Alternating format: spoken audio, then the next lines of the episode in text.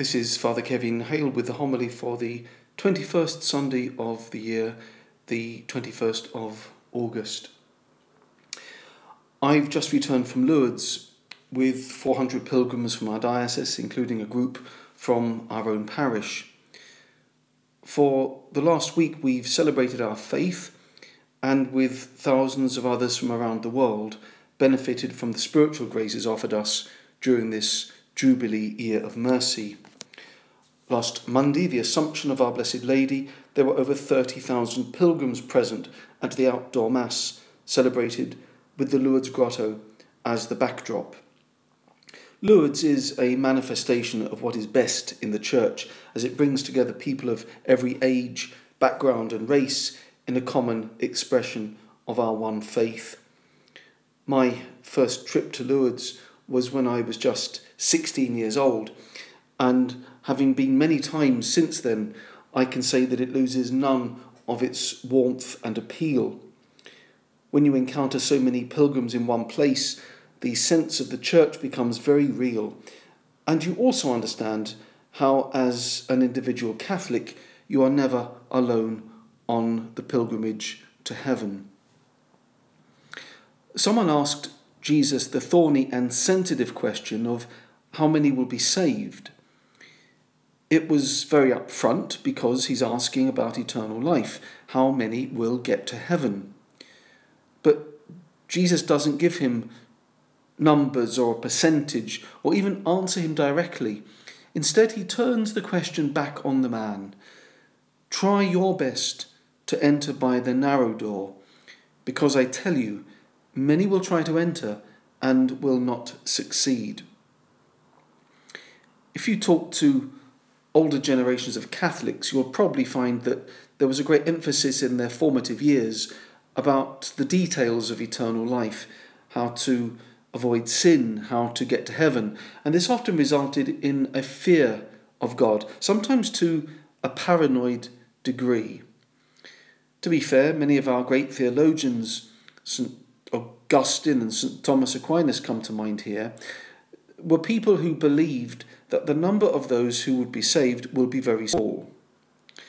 My generation received a very different formation. We were assured over and over again that God is love, that he's not obsessed with our petty failings. I think a lot of my generation would just think everyone is going to get to heaven. I'm sure they wouldn't even think about the question of how many will be saved. They would assume everyone gets saved if God is love. Now, the truth is this. Both of these perspectives, of the older generation and my own generation, are bad. But I can't help think that the formation my generation received was particularly lacking, because it's tended to make people utterly indifferent to spiritual things. It's paved the way for the secularism we can see all around us today, the religious indifference and relativism, which maintains that there is no absolute truth. What I believe that's true is as good as what you believe is true, that one religion is as good as another. We call this the violation of religious truth. And we can't just blame the Church for this, or the Second Vatican Council, because the Church has always been clear, and it remains clear. This is what the Second Vatican Council teaches in Lumen Gentium. The Church is necessary for salvation. Hence, they could not be saved who, knowing that the Catholic Church was founded as necessary by God through Christ, would refuse either to enter it or remain in it. Now, surely in an age of religious tolerance and equality, this sounds like the Church is engaging in some kind of elitism or sectarianism, or even provoking incitement to religious hatred. Does this mean that all others are lost? What about the non-Catholic members of my family, my friends who don't believe what I believe? The Catechism of the Catholic Church, quoting Vatican Two, gives us the answer. Those who, through no fault of their own, do not know the gospel of Christ or his Church, but who nevertheless seek God with a sincere heart, and moved by grace, try in their actions to do his will as they know it through the dictates of their consciences, these too may achieve eternal salvation.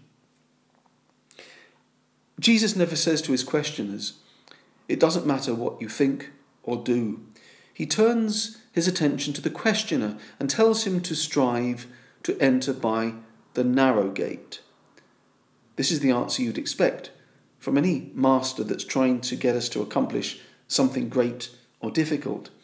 If you were learning to play golf or to play an instrument, you wouldn't expect the teacher to say, just swing the club as many times as you can and eventually you'll become perfect, or just play the keys of the instrument in any fashion until a tune comes out, like that famous Morecambe and Wise sketch, "I'm playing the right notes, but just not in the right order." The way to being good at these disciplines is narrow indeed, because it involves lots of effort. If you asked a good fitness instructor how many will get fit, I don't think he would say, "I don't know." He would just say, "Don't worry about it. Just get to work yourself. Work on your own form." In the Christian life, this means living God's life, to be in his embrace, to will our holiness and our salvation by the effort and practice we put into it every moment of every day. We don't get into heaven by default, but by conformity to Jesus' way of being.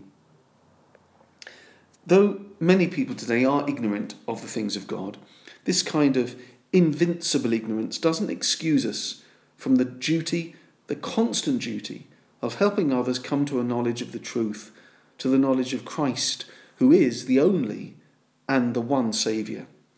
It is, to quote the Catechism again, our obligation and a sacred right to evangelise all men. Many will try to enter, but will not succeed.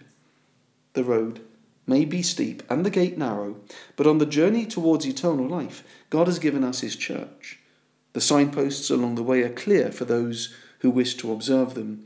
They're also trustworthy signs because they light up the road and facilitate our human freedom, enabling us to journey home led by the light of truth. In this pilgrimage home, God has given us his very own mother. We don't have to go to Lourdes to meet her. We can talk to her daily, wherever we are, asking her help when we need it.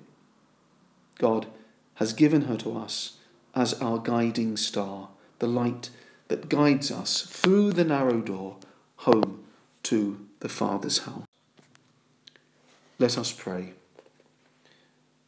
O God, who caused the minds of the faithful to unite in a single purpose, grant your people to love what you command and to desire what you promise, that amid the uncertainties of this world, our hearts may be fixed on that place where true gladness is found.